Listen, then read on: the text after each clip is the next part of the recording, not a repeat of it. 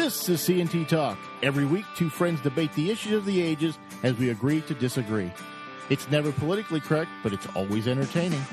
Join us tonight so you can sound knowledgeable at work tomorrow. We're smacking you upside the head with the hammer of truth. Welcome to the show. Hello, hello. Nothing to talk about, as Tony said tonight, but there, I think there is something to talk about. What one thing? Well, the Patriots in Super Bowl again, Ugh. Which is a disaster. And by the way, they're going to win. I don't want to believe that. I want to believe that that is not correct. Well, you can you can live in denial, but they're going to win. if we have time, we'll get to that later. Yes. So let's talk about something a little more relevant. Um, I think a little more relevant. So last week, pro life march in D.C. Um, I don't know if anybody heard that. You probably heard nothing about it, right? It was totally under Right. the radar. Been going on since the '70s because I think there's a rule that the, the media doesn't is not allowed to cover that. Well, they shouldn't, but they they tend to. So, bunch of boys from uh, Covington High School in, in Kentucky, Catholic high school, uh, were waiting for buses, and um, I think on the steps of the Lincoln Memorial. yeah, I think so, somewhere in D.C. I can't remember exactly where. Uh, and in the video we were shown originally, they were jeering and mocking a uh, Indian chief or indigenous people's chief who was banging a uh, rawhide drum against the uh, right in front of the face of one of these kids who was smiling. Well, that the wasn't way, the story, Okay, but wait a minute. Uh, let's. I even want to stop you there because which is what do, you, what do you mean by jeering and mocking? Because Well- they weren't actually even doing that. So we're, they, we'll they were very some more about loud and they were making right. noise. They were jumping around and they were doing chants and okay, go ahead. out of context, it looks like they were mocking, but we know later they weren't. So this indigenous person was banging this drum in the face of Nathan this Phillips. kid. Yep, Nathan Phillips in uh, Sandmann. I, I can't remember his first name. Um, young Sandmann boy.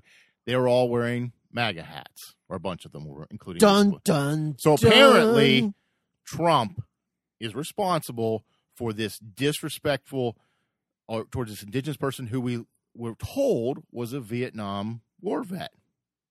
Well, he claimed that he was. So, well, so Snopes looked at that. I looked at that today, but we'll get to that. What they didn't show you was, and, and this gentleman said he felt threatened. He felt like these boys were enclosed around him and would not let him pass. He was trying to dispel the anger of the crowd by banging his drum in somebody's face. Which I don't know if, about you, but when somebody Yeah. bangs something next to my That's face, odd. it doesn't make me feel better. It That's makes me odd. feel worse. So that was the news story in the Washington Post, New York was Times, everywhere. everywhere all weekend. And then, oh wait a minute, there's context. Things have context. So there's a larger video that came out which showed well, multiple other Multiple- videos. yes, not just because, one, Because a lot of people had their phones and were Yes. filming this. as they do in 2019. Right. Uh, apparently, the Black Hebrew Israel- Israelites, which I didn't even know was a group, but apparently is, was mocking and jeering the Catholic boys who were just walk waiting to get their bus, calling them very derogatory names. Oh, very let's be let's be clear. They were profane, Mm-hmm. using homophobic slurs, calling them incest babies. I mean, these black uh, Israelites are about as radical as you can get. Yeah. Uh, so, and, and by the way, did the media report any of that? No, that was somehow left out. It was all about the MAGA hats and the kids behaving poorly. So that all happens. The kids don't react. They're they're jeered. They're yelled at. They're profane words thrown at them. They do not react. They stand there. There's video of this Ah, happening. but but the, but the boy was Chad. He was smirking. Smiling. He was smirking. Yes. not smiling. Well, smirking. a- Yes. according to the media. and and that's apparently the same as killing babies. Worse, I, I guess. I guess. Apparently worse. Apparently worse. So again, this this indigenous person wades into the crowd, which parts for him to get up to this kid.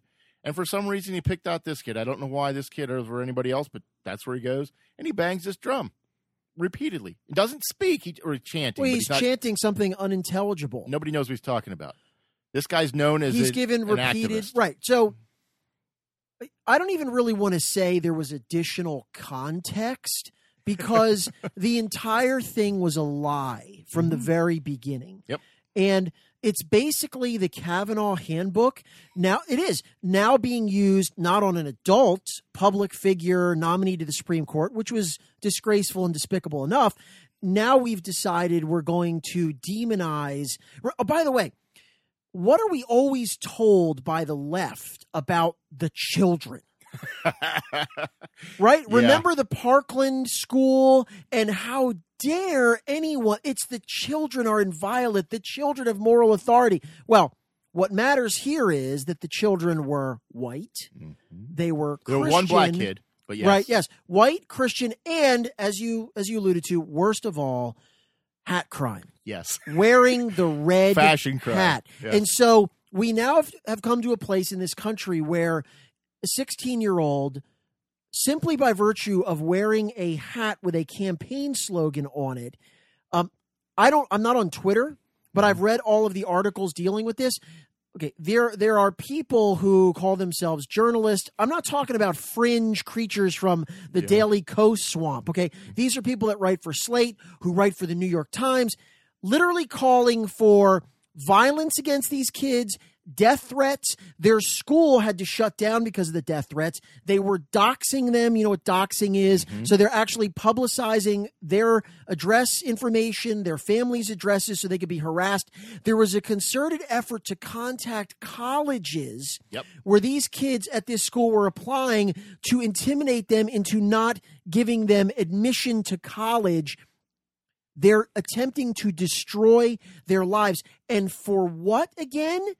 I don't know. For wearing a hat. Because the video, th- this is incontestable. And one of the things that I have become, I have to decide to myself, because th- once the other videos started coming out, most of the media just continued to double down on this narrative. Mm-hmm. And so I have to ask myself, someone who has actually watched these videos, all of them, and still continues to claim that the Covington kids were were at fault, okay, either either you're just a flat out pathological liar Mhm.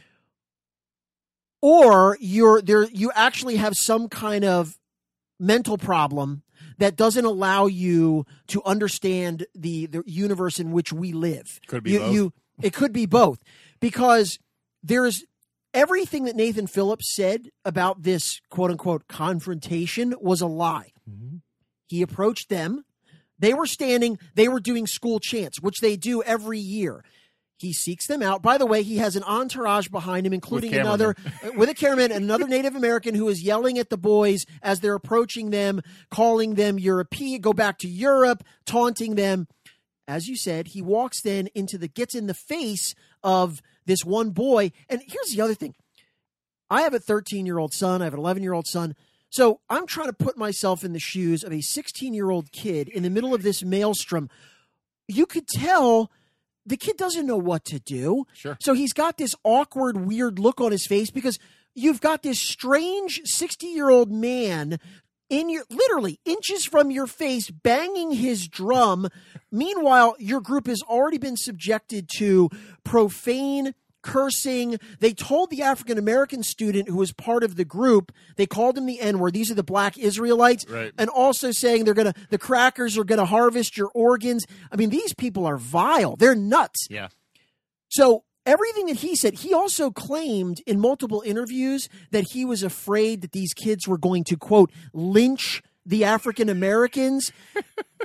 he called them beasts and said that the black Israelites, again, adults, adult men Yep. were his were their prey.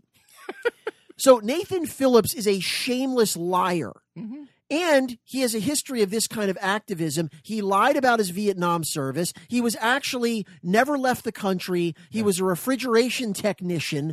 And you know what? Great. Thank you for your service, sir. But you've lied multiple times about what you did. He was lying about what happened. He said he was surrounded. He was never surrounded. The kids didn't even move. He went to them. Yep. So here's my question, Chad Yes. it's bad enough. It is bad enough that the secular left, we know the playbook, mm-hmm. that they do this kind of thing. I think the most disheartening part of this for me is that there were multiple people who were not only conservatives, but Christians, prominent Christians, prominent organizations who were also coming down on the side of after watching all the videos, somehow still this was the fault of these kids. I I can't wrap my mind around that. I really can't. You shouldn't have to because they should be smarter than that. And I, I agree with you. The the the uh, the gentleman in charge of the archdiocese in Kentucky came down on top of them. The school apologized for these kids. Now, I want to be clear. I don't understand their chants. They said it was their spirit chants. That's what. Let's assume. I don't know what they okay, were. Here's the thing.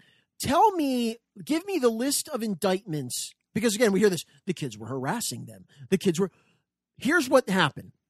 The worst thing that you can say that these kids did is when he was banging his drum, they were doing their chants in a disrespectful way, trying to mock him. Okay, you know what?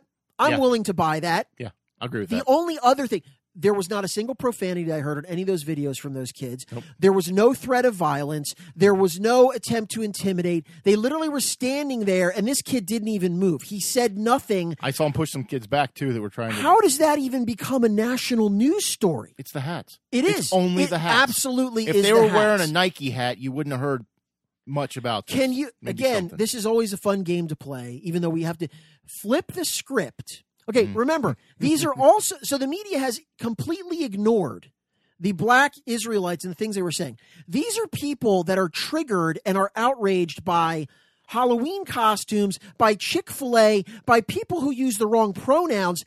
These guys are are hurling homophobic slurs. Mhm. Okay, you put a you make that a group of white guys they would they be calling for super duper hate crimes Oh, yeah. legislation. Yeah. So the the moral inversion here is unbelievable. And again, my point is that it's bad enough that our disgusting media does this because they're a wholly owned subsidiary of the Democratic Party. They only exist now to destroy Donald Trump. That has been the case for the last two years, and they've taken to literally uh, trying to destroy children now. Okay, these are not even young adults yet. These are high school kids. Yep. So you're going and you're going to destroy them for doing what?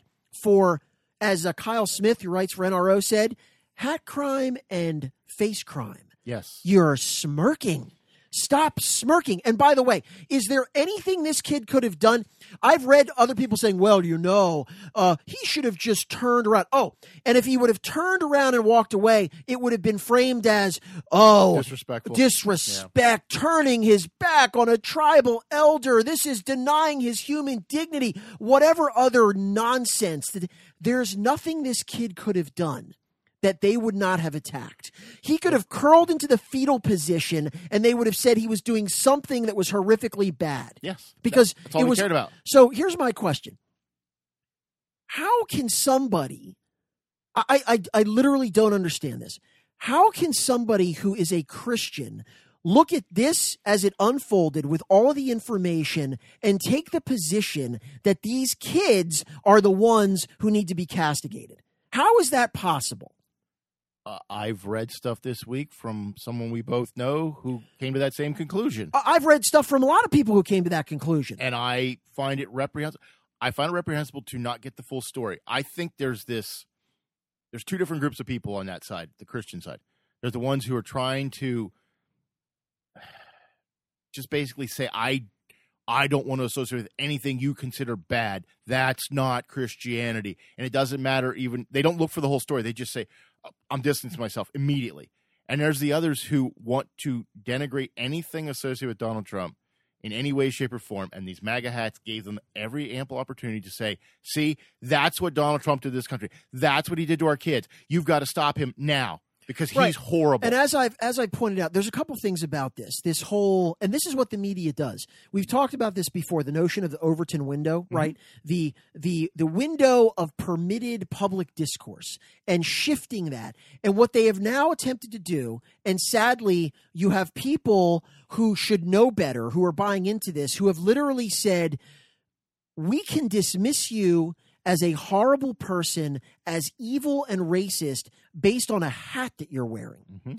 Now, interestingly, that standard only applies to the red MAGA hats because, Exactly. as I've pointed out to other people, well, if the issue is, or if the argument is, you know, there's a lot of people who are offended by those hats. Okay, well, you know what? There's a lot of people who are offended by I'm with her. There's a lot of people who are offended by hope and change because they hated what Barack Obama did to this country in terms of his policies.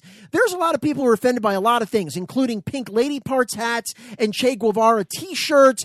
And I haven't heard anyone make the argument that you need to stop wearing those because doing that alone makes you an unperson. It's only Donald Trump. My question would be if Donald Trump is responsible for anyone's actions who's wearing a red hat, why isn't Bernie Sanders responsible for James Hodgkinson? Bernie Bro, who attempted to murder multiple U.S. congressmen who are Republicans and actually shot Steve Scalise. Why are why isn't the Southern Poverty Law Center responsible for Floyd Lee Corkins? I think that was his name, the guy that went to the Family Research Council which is a Christian organization which is opposed or actually which supports traditional heterosexual marriage. Of course, that's a hate crime. Sure. And because they so designated that, he tried to murder people there. Is the Southern Poverty Law Center responsible for that guy's actions? I'd like to know well, an answer to that. If if Donald Trump is responsible for all the actions that occur with people who associate it with the Republican Party or wear MAGA hats, then by extension, you're right. Those should be, but they never are. Right, and the they thing is, are. I actually don't think they should. I don't be, think they should be either. But if we're going to play this very dangerous game, this disgraceful game of saying Donald Trump is is the is the font of all badness, and any action by any wacko who happens to be wearing a red hat is because of Donald Trump.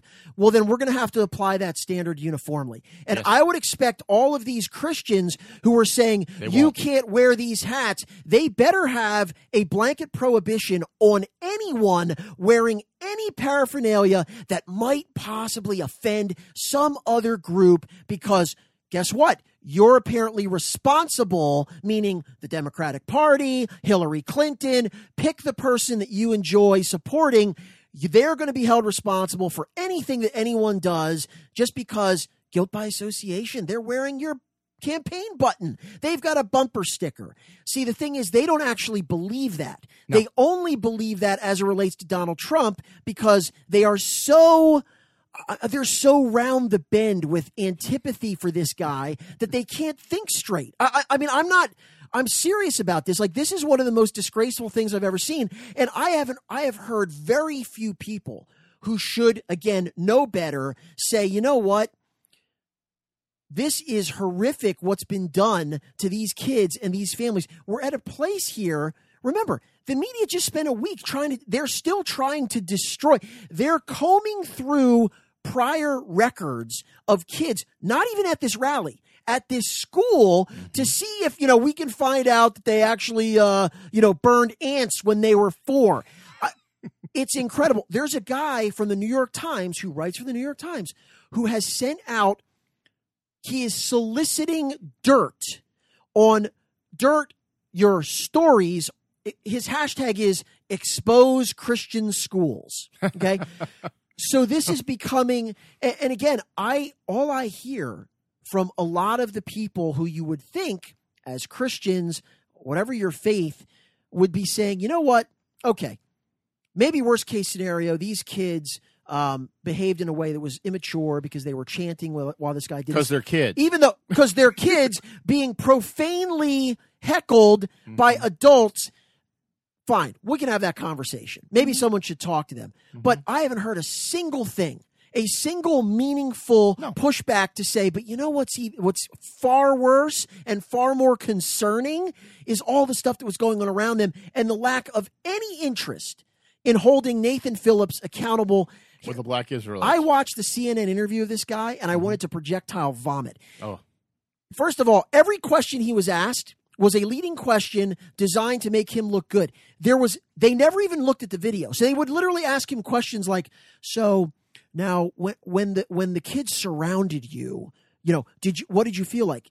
Well, that's a lie. The kids didn't surround him. No. And then the other, them. the other thing is, you know, um, did, did you feel like, you know, when things were starting to spiral out of control, you were trying to keep the peace? Well, number one, things were not spiraling out of control. Please show us on the video where that was happening. Number two, I would have wanted an interviewer to say, How, sir, um, you claim that you were trying to keep the peace. How is walking up to someone and banging a drum inches from their face while you chant incoherently, How does that promote peacekeeping? And by the way, sir, you were aware not only was your entourage heckling these kids, why didn't you stop them from doing that? Oh, and the black Israelites who were cursing them and calling them crackers and incest babies and faggots and every other disgusting thing you can name, why didn't you march over to them with your peace drum and stand in front of them and bang it? The whole thing is just enraging to me. It really is. It it should be, and it is, and the reality is people don't think that there was disco- there was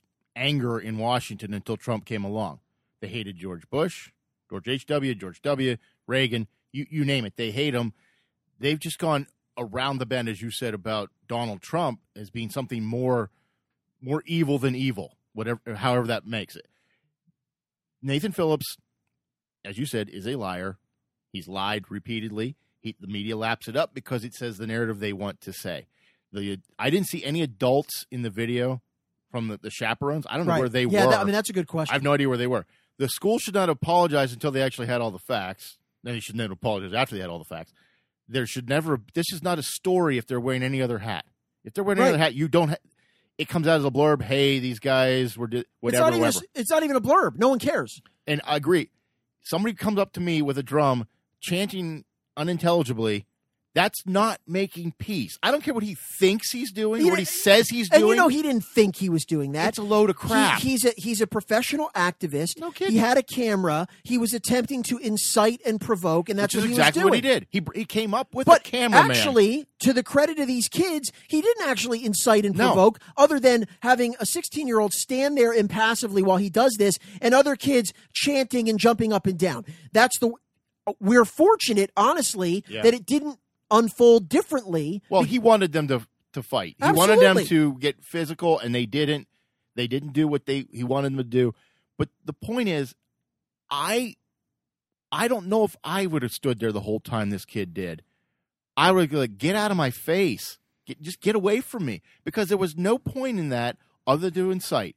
And where were the police? This is going on for an hour. Yeah. The other thing is that we need to point out, any if you're taking the position that wearing a MAGA hat is essentially the mark of the beast, you know, all you're doing is you are adopting exactly the mm-hmm. worldview that the left does, which is I don't even see you as a person. No. I can dismiss you and demonize you because you're wearing that hat. Now, I'm sorry, but as a Christian, I'm not really sure that's how we're supposed to respond to people. is not. It's fine if you want to take the position that Donald Trump is awful and Donald Trump is of low character, and I really, really wish Donald Trump wasn't president, and I think he's terrible for the country, and I think it's a mistake for people to wear MAGA hats because certain people are offended, but to literally take the position that the minute that you have that hat on, I can evaluate you and judge you as an individual and deem you evil and wicked and racist, that's not a Christian attitude. No, it I'm isn't. sorry. It isn't. You have completely bought into the left's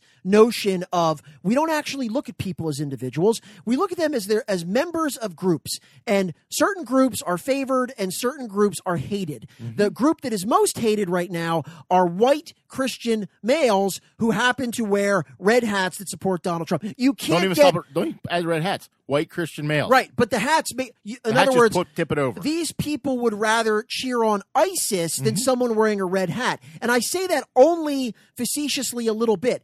While this was going on and made into a national news story, you have a Democratic congresswoman from Minnesota, Ilhan Omar, who is continuing to tweet out anti Semitic tweets. She's a member of the BDS movement, right? This woman is, uh, she, her views are monstrous that's not even covered because we'd rather show pictures on social media of a kid that we want you to destroy because he was smirking. It's not covered because they don't disagree with her.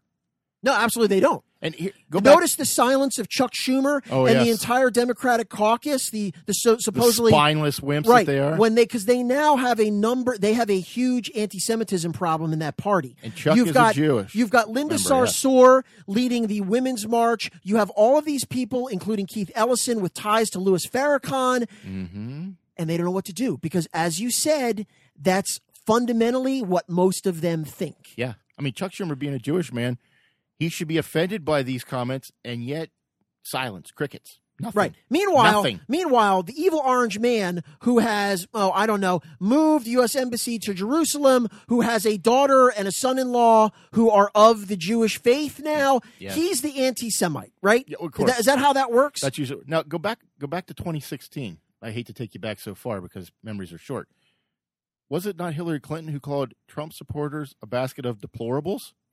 She already denigrated and put them in a point where it's okay to look down on them because they're a basket of deplorables, not redeemable. Not. I- don't think Hillary Clinton's a Christian, even though she might claim she's a practicing something. But there are people out there who do believe that that's okay to say because if you support Donald Trump, then therefore you're a basket of deplorables, and it's okay to denigrate you in any way, shape, or form that they feel is appropriate to de- demonize you and minimize you as part of the process of government. That's all they're trying to do is they're they're literally trying to eliminate uh, an entire segment of Sure. the country. If you disagree, From- you're this.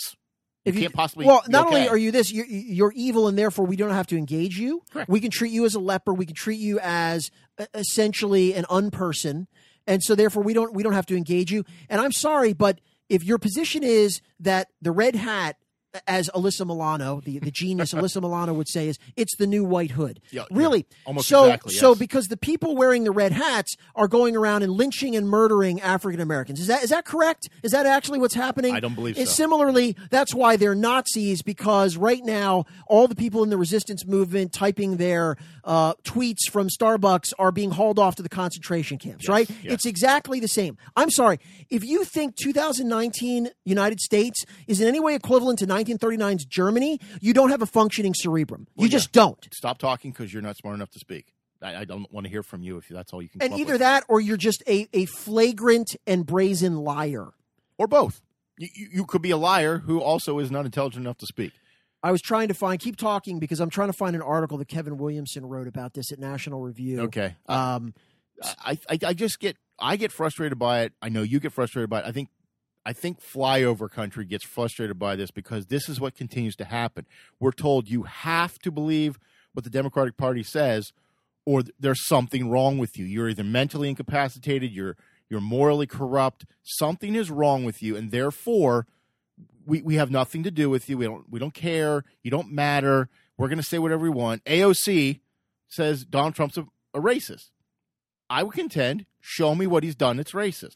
Show me. Charlottesville, Charlottesville. He- Look, he made He, he says made good people on both sides. right. I don't I don't think that he handled that well. I agree. and I think that he has played coy about many of the people who support him. I think he could have been very he should have been much more upfront about being unequivocal. I and condemn he what didn't do that. But to your so I agree that was wrong. And I think he has gotten himself now in trouble because he has sort of played these these games where he hasn't he hasn't really taken a position. But I also have said, and I would encourage anyone to actually read the entirety of what he said about Charlottesville.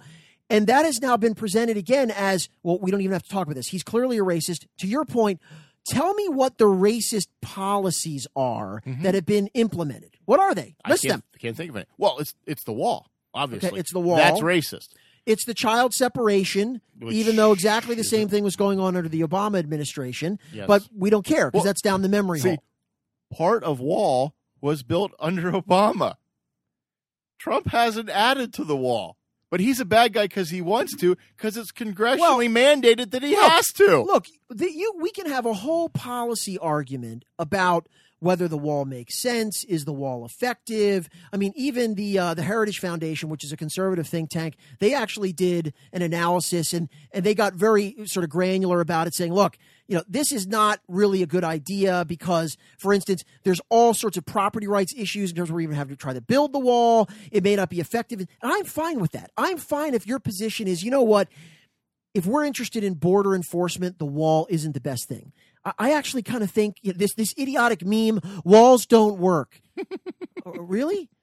I mean, I, I, I literally I read an article the other day. You know, they're trotting out in the Washington Post. You know, professor of medieval history because Donald Trump used the term. You know, and he's like, the walls didn't work in medieval times because uh, we have many instances where the, uh, uh, you know, the Muslim pirates and the Oh, Goths. jeez. Like, wait, are, are we talking about repelling? Invading barbarians Yeah. we're talking about preventing undocumented non-resident aliens from coming across the border now mm-hmm. I'm also perfectly content to accept the argument that the wall cannot possibly keep everyone out. I agree. It can't. There are going to be many, many motivated, intrepid individuals who are going to tunnel under and maybe climb over, catapult over, get their Acme rocket sled shoes, do whatever they can to get into the country. But you know what? Mm-hmm. I think this proposition is indisputable. It's easier to get in Without- without, a wall. Exactly. Would you agree with it's, that? it's much harder with a wall. Not impossible, but harder. this rem- this is reminiscent of the whole gun control thing. Are you better off when someone is trying to murder you having a gun or not having a gun? Now, there's many people again who live in an alternative universe who are saying, "No, no, if someone's burst into my house with a weapon trying to murder my family, far better I don't have a gun Yes. because I, I don't might know, shoot myself." I might shoot myself or someone else." Okay, this is the same thing. If we can't even agree that Again, you may oppose the wall for a whole multitude of reasons, and maybe they're valid. If we can't agree on the general proposition on Earth that someone trying to get across this line, it's going to be harder for them if a wall is there Mm-hmm. than not, then I'm not sure how we can have any sort of public discourse we about cannot. this. We cannot. So let me pose an economic question to you regarding the wall and undocumented illegal immigrants, whatever we call them. If we enforce the laws that exist, okay, to get a job in this country, a legal job in this country, you have to produce citizenship documents proving you're either a U.S. citizen or a naturalized citizen or something like that. You have to. It's called an I nine. You have to fill that out and it has to be approved.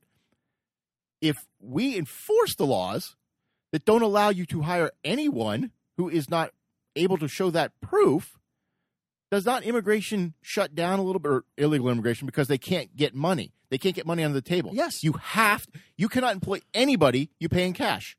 You cannot employ them if you pay them cash. If you so if they can't get employed in cash, they can't get services from the state governments or the local governments. They can't have sanctuary cities.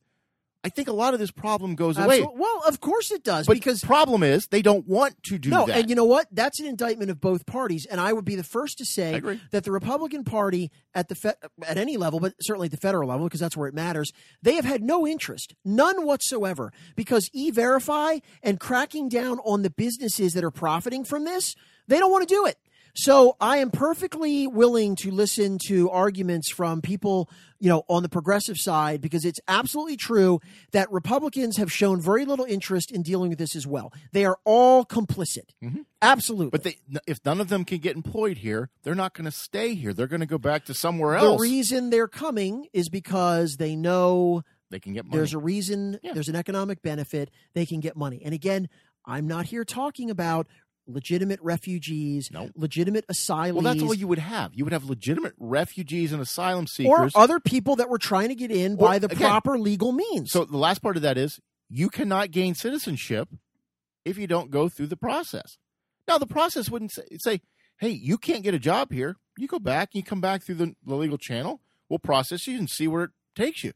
But if, as long as they can get economic benefit and they can get resources that they didn't pay for, that's going to be the problem. Well, but you we're- don't need to build a wall then. No, but we're also at a place similar to the red hats, right? The the, the red hats, which are equivalent to KKK hoods, and so therefore, um, we can now treat you as an evil being simply by what you're wearing.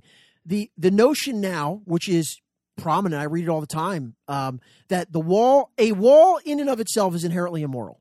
All right, I, I mean, we're again, It's we're in, object, we're, sure. we're in La La Land now. I mean, if your position is literally, and also please then stand up and stop pretending you're not entirely in favor of open borders and you have no desire to enforce any national sovereignty. Because you can't say, eh, the response to that's going to be, oh no, there's many other effective ways to do this. Okay, maybe there are, but if you're literally so far gone, again, Nancy Pelosi living in your gated mansion, George Soros living in your with your nine foot wall, stop lying. Stop insulting our intelligence and just say, listen, we want these people here because we assume they're going to be a political benefit to us because they're going to vote the way we want them to vote because we're going to lavish benefits on them. And that's the primary reason we want them to come here. By the way, I don't want them living in my gated community, No. but all the people that they're going to have that are have to deal with them, you'll be fine.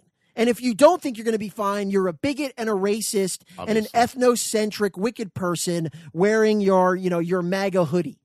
Why can't we reframe this whole issue as we're trying to stop drug trafficking along that border? It stops the illegal immigrations as well, but it's drug trafficking. we're trying to protect. So then it's it's no longer what what Democrats going to go up. Go, you know, I kind of like illegal drug trade. I think it's good for business. I think it encourages economy growth. Seriously, they couldn't they couldn't possibly do that. And secondly, prisons have walls. They don't work. Well, apparently, That's they, wh- they- they apparently don't they think that you shouldn't bother to build a wall around a prison because it just doesn't work. So let's not build walls around prisons, and we'll put them all in Northern California so they can see how that works. All federal prisoners are now being relocated to San Francisco. See what happens. Well, here, I mean, here's the other thing. Why, why don't we have a test? Sure. Why don't we run a test case and we'll build a certain amount of wall in a certain area, a high traffic area where they cross, and let's see. Let's see whether all of the crossings and all the illegal entry remains absolutely the same. Because again, it's it's it's it will not. it doesn't exist. It's like putting up uh, you know, a bed sheet. They're just going to walk right through it. All right, well, let's see. well, just on that to touch on that, the government is back up and running for three weeks or so. Yeah, I don't even care. Well, here's why I bring it up. Not because, because, frankly, unless you were a government employee, it didn't it didn't matter to you. It really didn't matter to you. But it cost over seven billion dollars to shut the government down for the five point seven billion dollars Right. that Donald Trump wanted for the wall. I contend again, if he wanted a dollar for the wall, they were going to fight him. Now, Yeah, I don't know if he lost or won. Um, I, I think I think it's fair to say he lost at this point, but I also think he? 'Cause this, is- this three weeks look, you're gonna have this is an thing. ongoing this is an ongoing skirmish. Uh, it's all about political calculation. The Democrats cannot back down from this because their party is so in thrall to. I mean, they, they can't they can't give an inch on any of this, so they won't. No. Um, even though we we've played the clips of some of them. Yes. You know, as of ten years ago, uh, all of them were apparently hateful bigots who believed in walls. They're now woke. They've had an epiphany and understood. Yes, they've woken up. Yep. Uh, wall, walls don't work anymore. the wokest of the woke. We'll we'll see where all goes, but I, I don't know. I don't. know. Uh, one more, one final thought on the Sure. Covington thing. This is going to continue. oh yeah. Okay, this is now an operative strategy.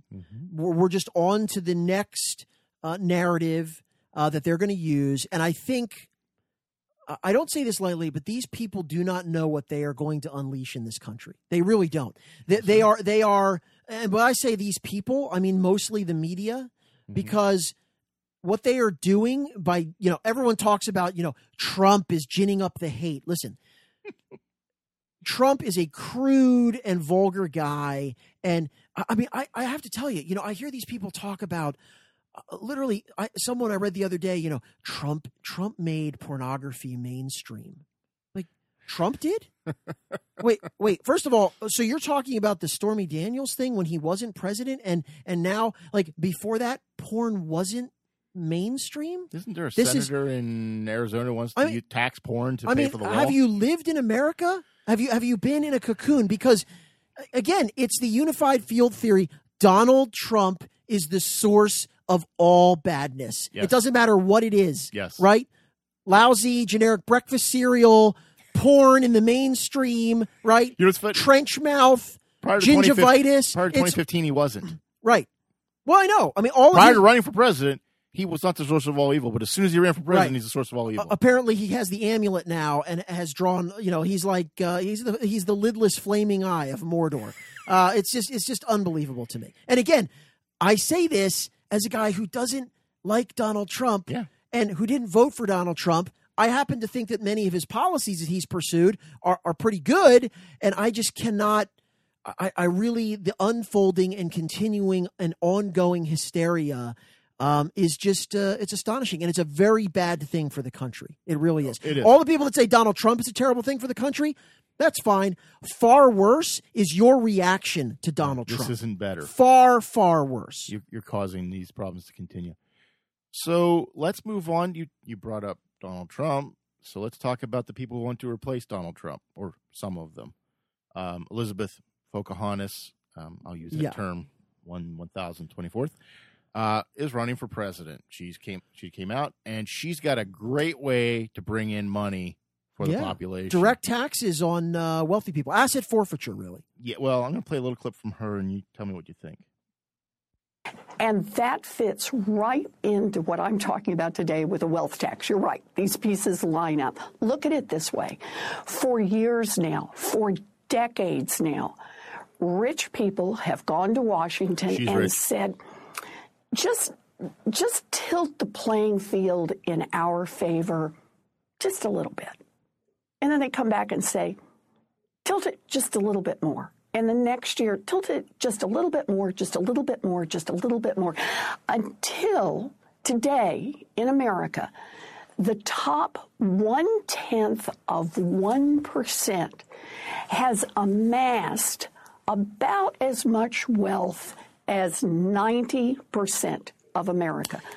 No, I had a four minute clip. that's I can't the listen anymore. that's the that's the uh, village's money. How dare they? Well, it- How it- dare they amass things? It equates to about 75,000 households, which may not sound like that many.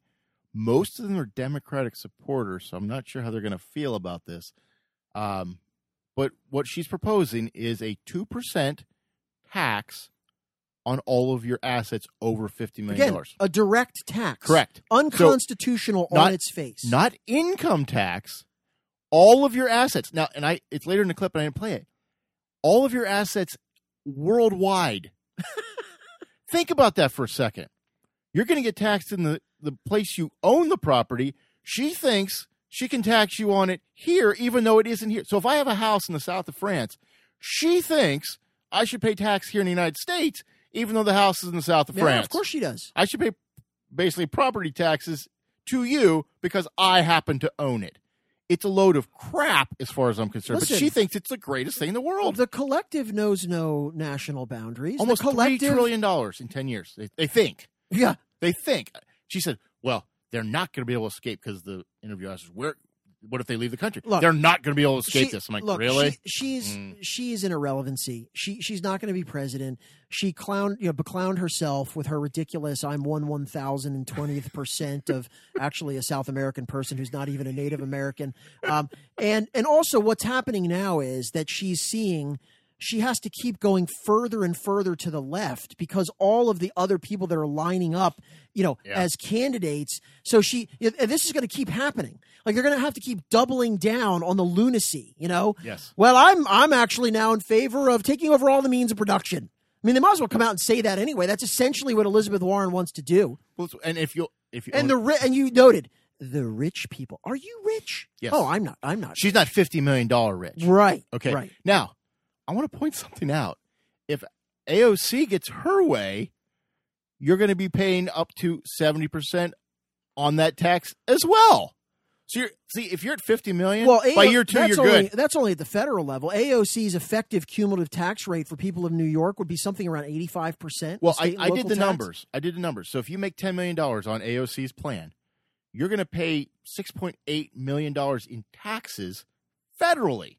Sure, That's 68% is the effective tax rate Yeah. you're putting on but people. again, but and And here's she says, "Well, it's only marginal. It's 68% effective, 7% marginal."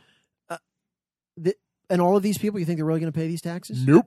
All bye bye bye bye all our nope. money. I'm out of here. Yeah, and you know Elizabeth Warren can try to take her, uh, you know, tax task force to Singapore to uh, collect. Yeah, Good luck. So all of it's gone. Same thing, Uh, and then and then there will be the befuddlement. How d- these these companies and these these wealthy investors that are not in the United States. This is unpatriotic. Yeah. Uh, we're also increasing the uh, tax to ninety four percent. Uh, we don't see any correlation or causation there at all. Well, AOC thinks the 60s and 70s, which was taxed crazy, was the best economy we've had in the Yeah. 20th century. I'm like, you were obviously not that bright. No, That's not I, true. I mean, she's sh- you know she's she's worth just entertainment value listening to her, but um, yeah, I, I don't really care. Kamala Harris is also you know of course we knew she was going to be on the short list. She's got her hat in the ring. Uh, she's another far left authoritarian. Booker Uh, hasn't announced yet. I'm no, t-bone Uh, he's he's probably checking with T Bone to see. Bernie uh, Sanders hasn't officially well, announced. Bernie's Bernie's in trouble. I think the uh, the bloom is off the Bernie rose. Um, He's, he's he's a white guy. he's an old white guy. That's bad. that doesn't work he may well. he may have to come out and say he self-identifies as something else. So we've got a lot. I think the, the Democratic Party nomination process is going to be similar to what the Republicans had in 2016. Everybody's going to Yep. throw their hat in the ring, and it's going to boil down. you know who knows? Joe biggest loser. Biden, right? another old what, rich white Yeah. guy. I, I, I just, it just makes me laugh that Elizabeth Warren thinks if I tax more, that's going to get me the vote. Really? Yeah, she's Because I, um, I'll, I'll be tell you, I've never seen a tax that didn't somehow affect more people as years went on. So you can say 50 million let's say, hey, let's let's knock it down to twenty five million. Let's knock it down to five hundred thousand. Eventually, you're going to get most of the middle class because you can. Well, the, uh, you're going to get most of the middle class because even if you add up the numbers, even if you implement her tax, it's a drop in the bucket. It is. And that's what they that's the big lie of all of this. Even if you did it, it's a rounding error. Yes. There just aren't enough rich people that the collective has to take their money back from. There just aren't. Well, they think they think taxing is an endless supply of money. If we just put another tax in, that'll fix everything, and we keep spending on crap we don't need because we taxed somebody. I get so frustrated because I think this eventually affects you and me. Of course it does. Now, I'm not the fifty million dollar level yet, but I hope to aspire to that someday. Really? Yeah, I'm not. Uh, I, I, you know what? I wouldn't hold your breath on that one. I may never get there, but I aspire to it. That's to me. That's the I'm not even dream. aspiring to that. I don't. you aspire to more than you sure, had last every- year. right? Everyone wants So to. do- everybody aspires to have more, but every time you turn around, even these politicians, and I'm including Republicans in this, Well- think just take more from me because that will solve our problems. Stop spending. well, they, you know, uh, Elizabeth Warren aspires to have more of your money. yes, exactly. Now I want to go back. I forgot to say this when we were talking about the the government shutdown. I think when it shuts down again on February 13th, you stop paying all of the senators, all the representatives, Yeah. and I get, I bet, and oh, and also you cannot fundraise during that Well, you know what? Here's the thing, though. Um, I mean, that's that's an idea, but the reality is, Chad, that 90 percent of those people they don't need their federal paycheck. But they can't fundraise. Eh, yeah, that's true. I For mean, representatives, it's, that's it's more of a problem for yes, The House. Not, not a problem for the Senate, but it is a problem for the That's House. a big problem for Yeah. the House when they say you can't fundraise and you got two years to build a war chest for the next election. well, because it's a perpetual campaign cycle. exactly. So when you say you can't fundraise and you don't get paid, I'll bet you a deal gets struck a little sooner. Yeah, we'll see. We'll see, but I don't know. That that was my suggestion. Obviously, that's not the law, so that's not going to change. Do you want to talk about Roger Stone? Uh, very briefly. Okay. Um, Roger Stone got arrested. the noose is tightening. Roger Stone got arrested on Friday. the end. The end is finally nigh. This is it, Chad. This this is it. he tried to talk to Julian Assange. Therefore, he's colluding. Well, with nobody no, because th- so did Sean Hannity and so did every is- other journalist. This is the this is the indictment. The again, it is a now look. The, the the what he is being charged with is lying to Congress about whether he talked to Julian Assange and tried to get emails that every other media operation was trying to get. And let's let's Which remember they did try. let's remember the DNC and Hillary Clinton through Fusion GPS and Yes. funneling it through Perkins Coie actually did this. So nothing about collusion. No. Uh, because they're, again, what he was doing is not a crime. Let me repeat, not a crime. He's not going to flip on Donald, though. There's not the flip. yeah, but he's not here- going to flip on. Here's the point I want to make about Roger Stone. yes. And this goes to um, the the metastasizing, the rot from the head down corruption of the FBI. Somebody at the FBI leaked the fact that Mu- that Mueller and his uh, crack SWAT team Why? They had like 15 or 20 highly trained FBI SWAT members to arrest a 66 year old at Right. 6 a.m. on Friday No, but that that's the point, and this is a serious point. So they've turned this. Okay, this is supposed to be the preeminent domestic law enforcement agency in the country. Mm-hmm. They are now literally working lockstep with CNN to Mm-hmm. create extravaganzas. Hey, guess what? We're showing up at Roger Stone's house at five o'clock. Be there with your cameras. And to your point, um, this is a man who was released on his own recognizance. They're going in there like they're going after El Chapo. Yep. Is that what the FBI is supposed to be doing? no, no. They No, could have. They could have come with two agents and arrested him. But, but that's at the breakfast. point is that this is this is re, this is a very serious issue that they are literally using the the most um, powerful law enforcement agency in the country and they're basically putting on dog and pony shows to to please their media cohorts because I'm sorry if Robert Mueller, there should have been, like you said, you walk up during the day, you meet him at his lawyer's office. No, no, we're going in there like we're getting Osama bin Laden. Yes.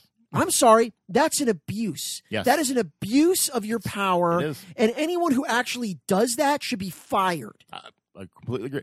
I watched the CNN video because I couldn't help myself. And the host says, Okay, I want you to listen to the audio. There's some audio here. I need you to listen to it. The video is crap. So I feel like it was taken on a cell phone camera, but it, it was crap. You know what she wanted us to hear? The FBI knocked on the door and said, FBI, open up. They have like FBI, we have a warrant. they have 12 guys with with That was full 12 guys with full riot gear. Though Yep. again, you are using FBI resources and and men in a way that you know is a c- completely unnecessary and the only reason you're doing it is to create a spectacle Yep. on television. And that's the leadership of the FBI that are approving this Apparently, it's a it's a rotten organization. They, they, for a guy, a 67-year-old guy that is charged with lying to Congress. yes, Okay. really. That's the that's why we break down doors for this. Right. Because I mean, they knock and they, they seem impatient. Like he didn't jump to the door at that time of the morning. Like I'm asleep. I wasn't expecting anybody at this time. I wasn't up to get Right. to the door. They all, they also seconds. found you know they found Roger Stone's Gatling gun in his living room as he was uh, fleeing in his cigarette boat. It's Fort Lauderdale, not Miami, but I take your point. I take your point. So we'll. I think nothing's going to come of this. I think nothing has still come of this. Well, look, you still I show me nothing. Eh, Listen, if he lied to Congress, then come what may, he deserves what he gets. I mean, I I haven't even about I don't know enough about what what they're actually claiming that he lied about, and you know, and I don't believe anything that they say now because we've talked about the Flynn thing where originally the agent said he didn't lie, then they changed their mind. So I have no idea. But look, if Roger Stone flatly lied to Congress about doing something that was perfectly legal, then he's a dope and he deserves what he's going to get. Yes. But the use, the, the misuse and abuse of the FBI by these people, again, they should all be fired. They're a disgrace. They're an absolute disgrace. The the irony for me is he's being charged with lying to Congress, and Congress lies literally every day.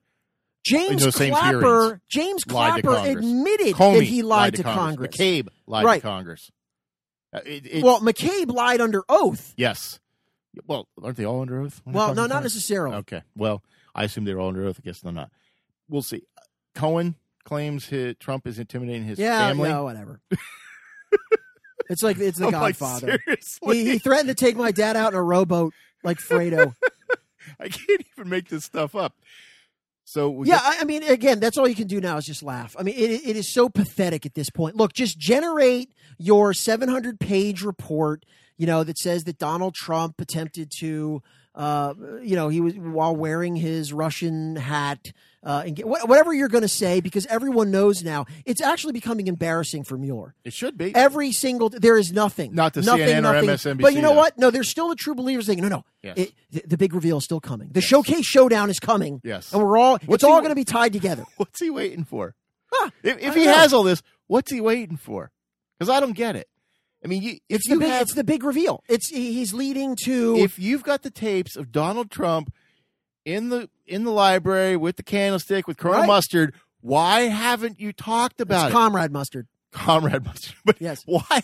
Why? What are you waiting for? You think you're going to get? If you have all this, you present it to Congress. Well, it's not even you, what no, you it's not even you present it. You, when you indict people, you indict them for their role in the conspiracy, which which we, doesn't exist. But the whole conspiracy is to get Donald Trump. It's not to get Michael Cohen or Well, sure. Roger Stone no, that's or the Michael point. Flynn. When you're prosecuting a conspiracy and you're flipping the little fish, you get them to plead to the conspiracy. that they haven't done yet at all, that- and never will, why. because there is no yeah, conspiracy. so uh, Bumbling fools, maybe conspiracy.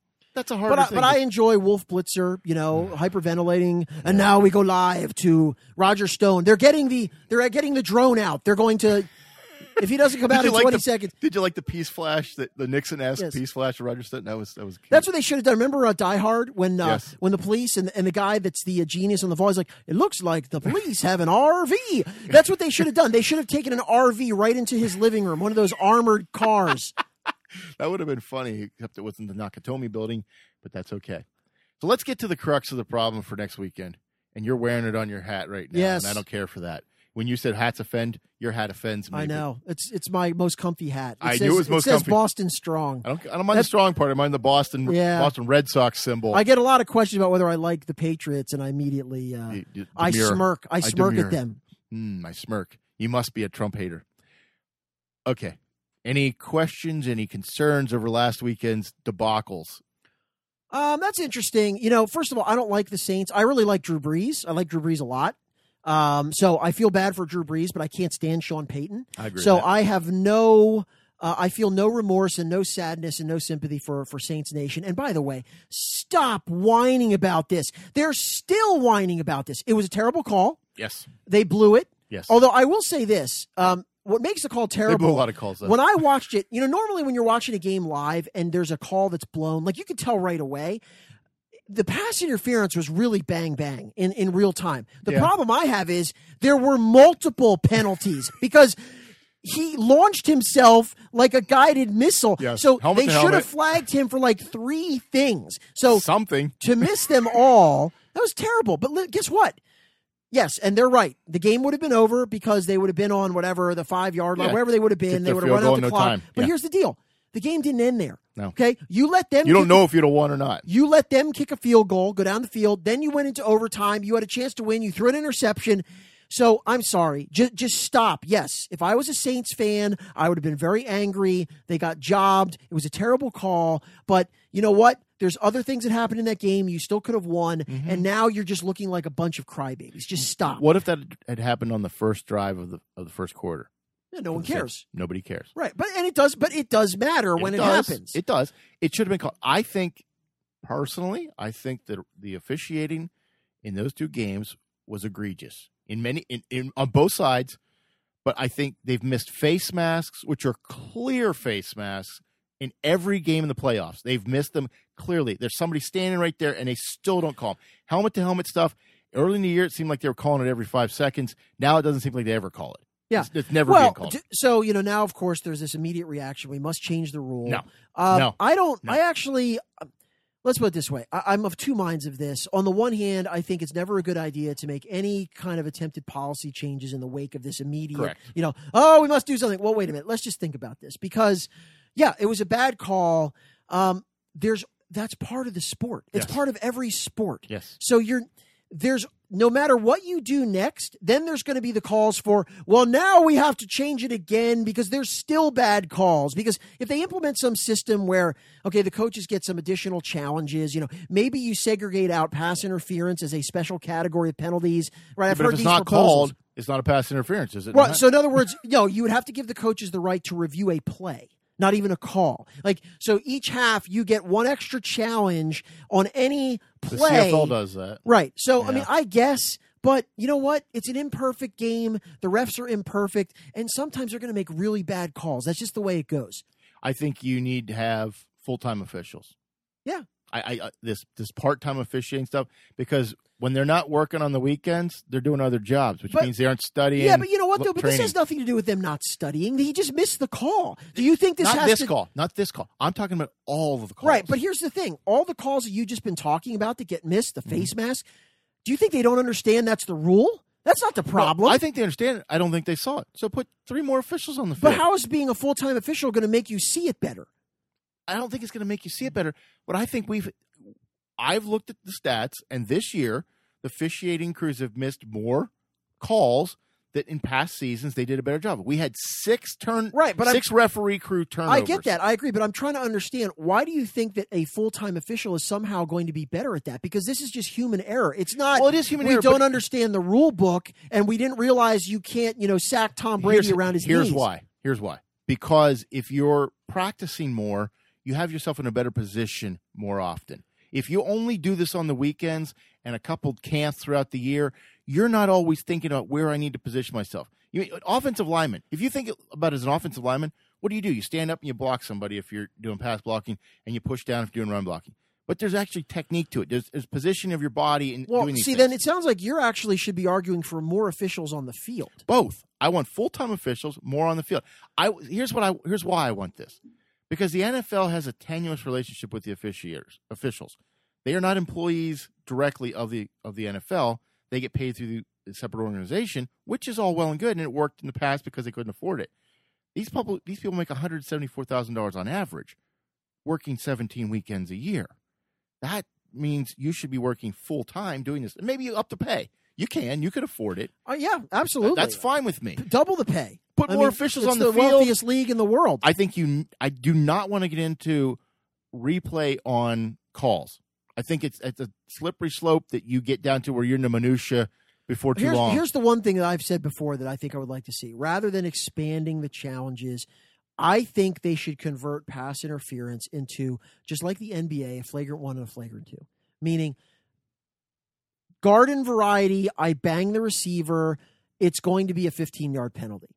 If it's intentional, and again, this is still going to be discretionary, okay? But if it's I'm burned and I'm just going to drag this guy down, that's a flagrant two, essentially, or I can't remember. Is it flipped in the NBA? Flagrant one is worse. But basically, and that's going to be the penalty where it's a spot foul. So the defense doesn't get the benefit of doing that. But if it's a bang, bang, I hit the guy a second too soon, we're not going to reward you with a 50 yard play at a critical, you're getting 15 yards and a first down. I think that would be a feasible way to handle it is expand the concept so that the refs have the discretion to say, no, no, you knew you were burned. Okay, this was probably going to be a touchdown or a game changing play. And in, and when you drag someone down or hit them when that's apparent, you're going to get the full freight. You're going to you're going to get a 50 yard penalty. Why Otherwise, why not a 15 like college? Just it's a 15 yard penalty. Doesn't matter what No, you because do, I- what happens. Well, 15 because I think that it preserves the existing penalty, but it carves out. I think the biggest problem most people have with this is they are such game changing plays when they get them wrong. But if it's 15 yards, it's it's not necessarily a game changing play. no, that's my point. We want to eliminate that. We want to eliminate. I don't think every pass interference should automatically give you some massive advantage like that because it's a is a violent game with a lot of collisions. It's hard to call these. So if it's pass interference in the normal course and nothing out of the ordinary, nothing blat- blatantly, I'm making no play on the ball. I'm beaten. I'm just going to basically hit this guy. Right. Then you get 15 yards and you move and you move down the field with a first down. in a perfect world, I don't disagree with that, but I don't want judgment calls by the refs. I want them to force the rules black and white. Well, but And wait a minute. They're making calls. they're making judgment calls. But I don't like time. that because they they judge incorrectly in all cases. I one other thing that I think they should change, and this happened in this this the uh, Patriots Chiefs game. One, touching Tom Brady should not be a penalty. So Well, it should be a 15 yard roughing the passer for touching right, him. that was a terrible call, but no one has touched Tom Brady. That's part of the Well, reason the Patriots are in the Super Bowl. They're not used to it. That should not have been a penalty. But I also don't think, and, and people are going to disagree with me on this. I think if there's an offsides by the defense, plays dead, because that eliminates the the issue of Tom Brady getting intercepted, Drew Brees getting intercepted on an offsides. You don't have that controversy because the play was dead. It's not a free play now, but it's a dead ball. Somebody's offsides. If you false start, it's a it's a dead ball. Why can't it be an off- offsides be a dead ball? See, Yeah, I mean, you know, one thing that has amazed me is that the Dee Ford lined up in the like that wasn't even a major like the Chiefs were going to the Super Bowl. I know. If he doesn't do that, How does he do that? I, well, I I don't know, but I mean, I didn't feel that that was even a major. It was kind of like, yeah, no bummer, default. Like, okay, they made the non-interference call. That was that was the lead story for a week. sure. that that blunder Mhm. cost them the Super Bowl. It there did. was 50 seconds left in the game and they picked off Tom Brady. It's over. I know. And all you have to do is look down the line of scrimmage and he was clearly in the neutral How zone. does a professional football player not glance to his left and say, "Hey, you know what? I'm a yard and a half into the neutral zone. Let me back up here a second, because he didn't cause anything on that play. Of course not. So I, I don't I. I'm just I was kind of astonished that's kind of just sort of faded into the background. I'm thinking and that's the that's the lead story about this game. The Chiefs, first of all, it, just think of the narratives that it changes. Oh, Okay, yeah. Tom Brady and Bill Belichick. Now it's the okay. The dynasty maybe maybe over. Mm-hmm. Tom Brady finishes that game with three interceptions. Um, I, there are so many things that changed that pivoted Oh, on yeah. that play, and it's kind of like. Oh, oh, well, that was one of the things that happened at the end of the game, and then the next down, like, whoa, I don't think Edelman touched the ball, but I think the way it was called on the field for that muffed punt, I think they didn't. There wasn't conclusive evidence to show he didn't touch it. No, I disagree with that because I actually think when they flipped, they showed both views of his thumbs Yeah. from each angle. It's clear it didn't hit his hands, Okay. and then they showed it going. Here's the thing: when it was going over his arm, you couldn't tell because it was like a top view. Right. But then when you actually saw it clear his arm and you realize it's like a foot higher than his arm, Yeah. I actually think they got that right. and they were intercepted it three plays later, so it, it didn't really affect anything beyond that. I I'm happy and sad for the defensive coordinator for Sutton for, for the Chiefs. Why are you, why are you happy? He gets to escape. I'm happy because his defense was crap. They were horrible. They couldn't You mean for the whole season? They were whole, they were whole for the whole season. for most of the season. and in that game, they made they made the uh, Colts look pedestrian, and I don't know how because their defense was horrid. They Well- couldn't stop a cheeseburger from a, a lineman. They, they they were horrible at what they did, and I can't believe they couldn't seem to figure out how to do anything to stop Look, the Patriots okay, in that the that Patriots, final the Patriots in two consecutive, well, not even the final drive. the whole game. But the really, Chiefs' defense, they have a very good defensive line, That's a it. very good and defensive. that's it. Right, but my point is, um, that was astonishing to me. The Patriots' offensive line is clearly one of the best lines in the league. Mm-hmm. and have been for a long time. Okay, the Chargers, who of course Joey Bosa, Melvin Ingram, they didn't. They literally didn't touch him. And I think the Chiefs did. They even have one sack? No, No. Against- so no. so Brady has gone through two games against teams. Uh, now the Chargers actually have a good defense. That not that it was evident in the game they played against the Patriots. they didn't get close to Brady. And the one thing that the Chiefs do well, supposedly going into that game, was yeah, their their they back were end tied for the most sacks with the Steelers. Right. in the They have a dominating defensive front. They didn't get close to him. So, and Oh, look, they did. They touched him one time, but they got called. right, that's it. true. And and your point is is well made that you can't allow them to convert three consecutive third and tens to go down the field. That's why all the whining about well Patrick Mahomes didn't get the ball. I'm sorry. yeah. Um you've got to stop them. yes. Okay. You had three, you had them in third and 10 three consecutive times, and you let them complete every one of those. You don't deserve to win that game. Sorry. No. Well, uh, and you don't game, they were deserve playing- you don't deserve like well our quarterback gets a chance too. No, No, no. If your defense I can't, don't. I don't love the coin toss as the determining factor who gets the ball. I, don't know what else I to do, but I don't like that. I don't presently have a problem with the way the overtime is done because it's. I did have a problem with the field goal because it's too easy, Yeah. particularly the way kickers are now. Yeah. You get 30 yards, and It's it's basically okay. Now you know Legatron is, you know, or whatever his name is. Who's the Rams kicker? Is that what they call him? Zuerlein. Yeah. like- yeah. Yeah. I didn't like that. So, but listen, you've got to go 75 yards Mm-hmm. and score a touchdown. If the defense is not good enough to stop you from doing that, your offense doesn't deserve to get the ball back. Sorry. And they were not. And I and I feel, I feel bad for Andy Reid. Not he's Yeah. part of the problem. I mean, he created. well, listen, team, I don't but- think I don't think anybody in terms of that game that Andy Reid didn't do anything wrong in that game. No. It, Now, it's- I will putting say the team this. together. He didn't have a defense. I will say this: the reason they lost that game uh, is not because Tom Brady led the Patriots down the field in overtime. It's because you put up something like 32 yards in the entire first half. Yeah. I don't know what happened there, and and of course the Chiefs eventually are going to score because their offense is so explosive. But they did at home with that team for you to basically put a goose egg on the board Yeah. in the first. And by the way. That game should have actually been more of a blowout. If Brady doesn't throw that interception when they're on the one yard line, the game would have been over at halftime. more than likely. So I don't know what happened to the Chiefs' offense in the first half, but you got to give it to Belichick because yet again, Andy Reid is a great offensive mind. Mm-hmm. Belichick completely dominated the Chiefs for an entire half. Yeah, he did. He did.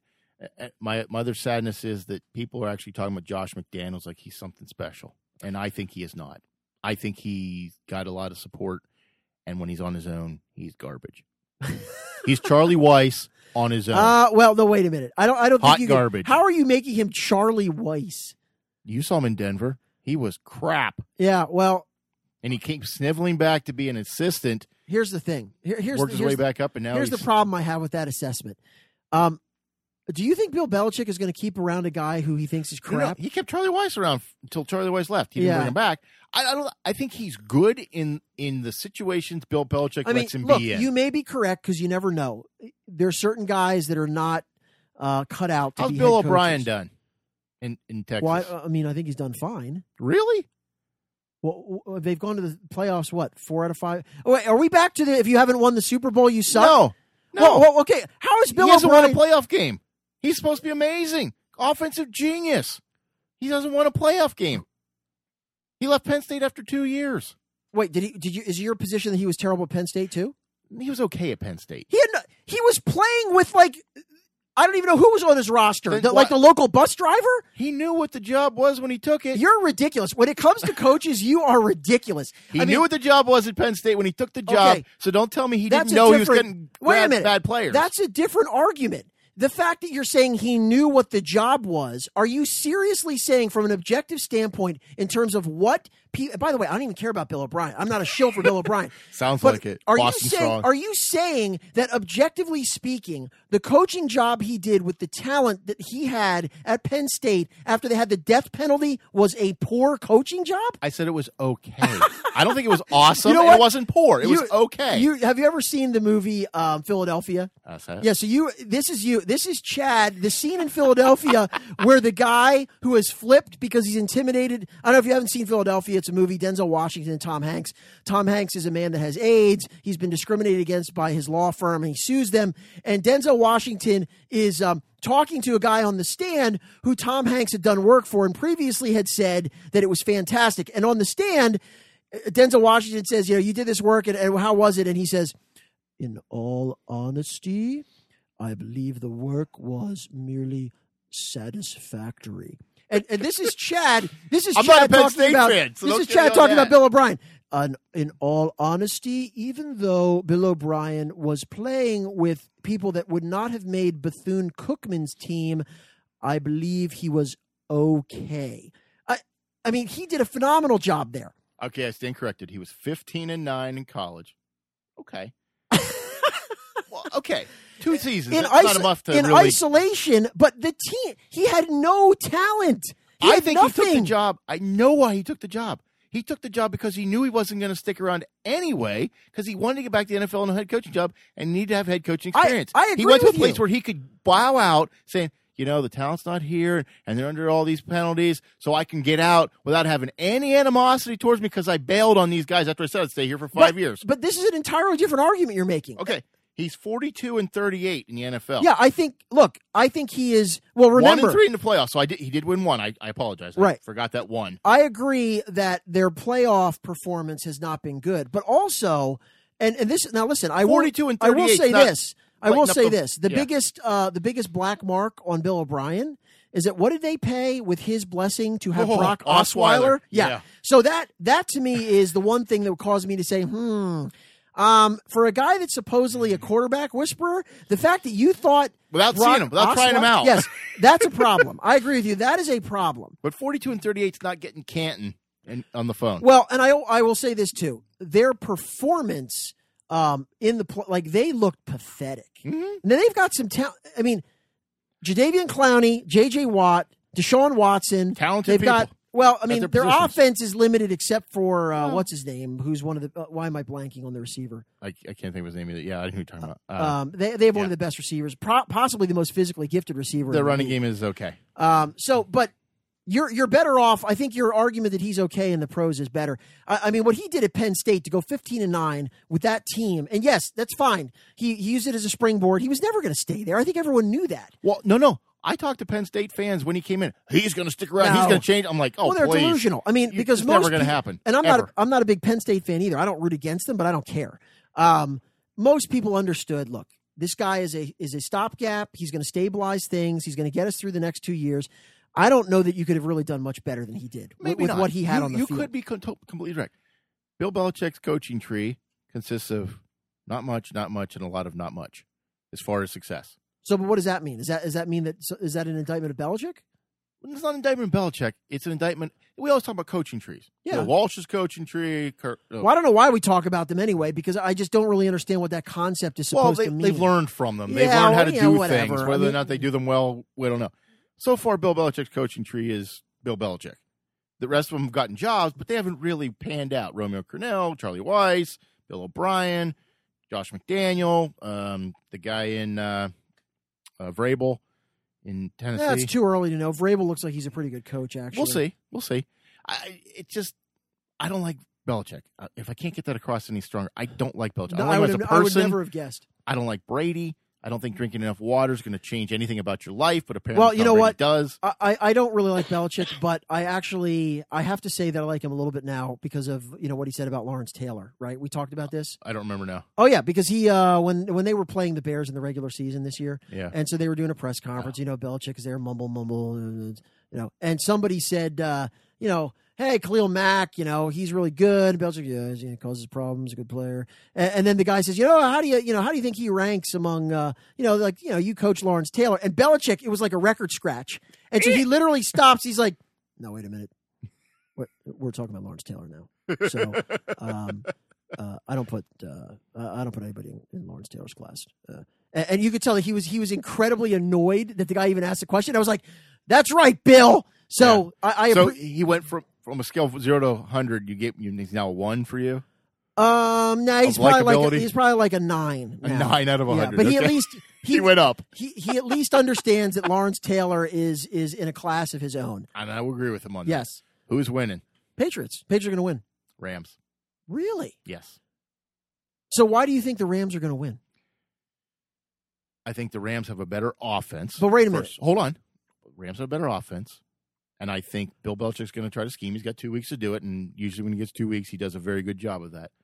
I think Wade Phillips is a very good defensive coordinator. I don't know that you saw that as much against the Saints, but I think the Saints were a different well, offensive animal gonna, than the you're Patriots. You're not going to shut down the Saints. I mean, no. particularly in their dome. So I think he did exactly what he needed to do to keep them in that game from a defense. Here's the one way. Here's the one and way. Special teams.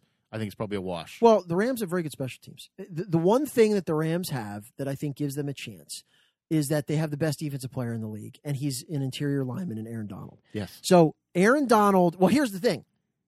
Belichick is going to make sure that Aaron Donald does not destroy his, his game. But so, to do that, he's going to need two people. No, that's right. So that means the key guy for the Rams is Ndamukong Suh. Mm-hmm. He is going to have to play like the guy. Now he's you know he's not totally in his prime, but he can. Ndamukong Suh, if he plays like an all star, like a Pro Bowler in that game, um, I think the Rams have a chance. But here's here's my bigger problem. There is no way that Nick Foles and then Jared Goff are going to beat Bill Belichick in the Super Bowl in consecutive years.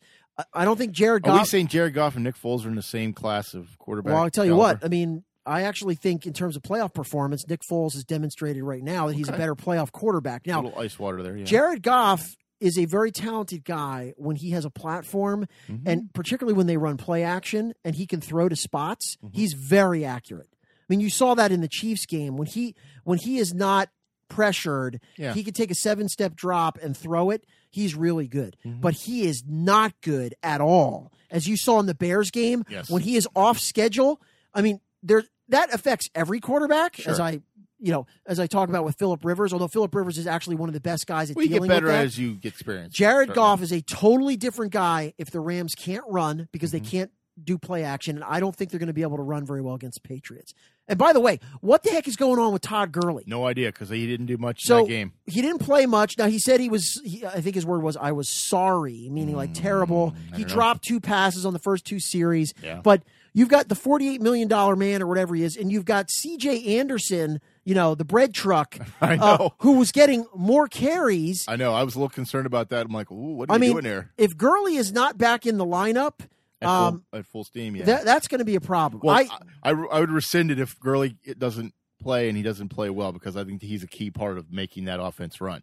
Without him, I don't think they. and I don't much of a know. Belichick is going to do, like I said, he's going to do two things. He's going to take away Aaron Donald, Sure. And he's going to take away is it Robert Woods, um, who's their who's the Rams' best receiver, Yeah. particularly in the middle of the field. And I'm not sure who the Rams have that beats the Patriots on the outside. Um, so the only way, the only way I see the Rams winning this game is if their defensive line, and in particular Ndamukong Suh, can actually do something to make Tom Brady, you know, get a grass stain on his uniform. And if they can't, they're losing. Aaron Donald's going to get double teamed because he's going to have to. They they can't afford not to, and at least or stunt him or you know somehow. If they don't him. sack Brady at least three times, they lose. I don't think they need to sack him at all. No, they do. I think they need to hurry him. I think they need to put pressure on him because Brady has shown when you put pressure up the middle, he doesn't do as well as yeah, he does like when he again, the pocket, like, like, most like quarterbacks. any other pocket passer, right, But in because he's not going to particular- roll out and beat you. In that. particular, if you let Brady stand back there and throw just like the the Chargers did, and throw into the flat, eight yards here, seven Yes. yards there, you got to forget it. pressure him on the line, and you can't let him get the. I think I think the Rams have to do a lot of slants against the Patriots because the Patriots do that against everybody. I think Ndamukong Suh is not going to finish the game. I think he's going to either. I think Belichick's going to bait him and get him tossed. what? He's a hothead. I can What? see Wait, him. Nope. what do you mean he's going to bait him? What, what is he going to do? He's gonna. Somebody's gonna get in his face. He's gonna after the play. There's gonna be some dust up, and he's gonna get tossed because he can't control his temper. He scares That, that sounds very, very conspiratorial. I, I, You've met. A, you've you've seen a Ndamukong Suh play, right? The guy. Yeah. He'll step on your head as you're walking past him. So the guy, he's a dirty player, in my opinion, and I think they're going to bait him. Oh, Belichick's I- smart enough to bait him into something, trying to do something stupid. He's Belichick's the Nathan Phillips of the Super Bowl, as far as I'm concerned.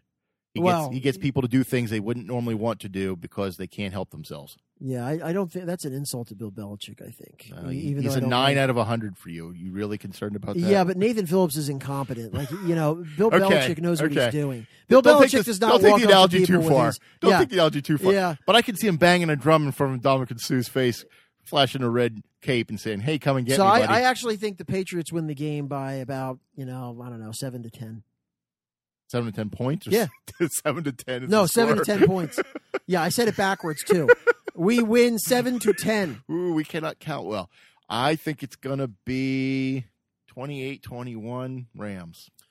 Could be. I would. Uh, that would make me happy. I'm. Uh, I am not a Patriots fan. I do not want to see of, the uh, Patriots. I don't want to see the Patriots in the Super Bowl. you got. You got to give them credit though, man. They are. I don't They gotta just give keep. them credit. You do, man. They just keep rolling along every year.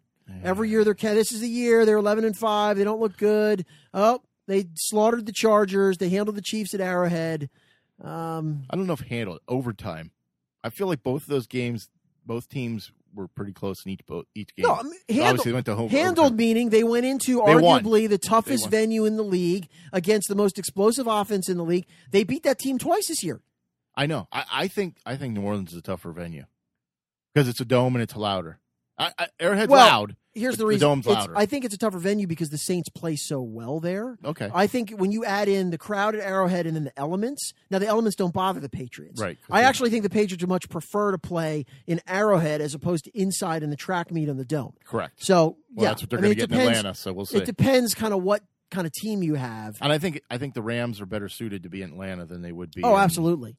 a- a That that helps. surface. That helps. Yeah, that helps the Rams. So I think they're in good shape there. So we'll see. We've been wrong about every other pick. So Yeah. So if you're betting based on what we think, you're in real trouble. So that's all I got, Tony. yep, You good? All I'm right. good. Thanks for joining us. I'm Chad. I'm Tony. good night.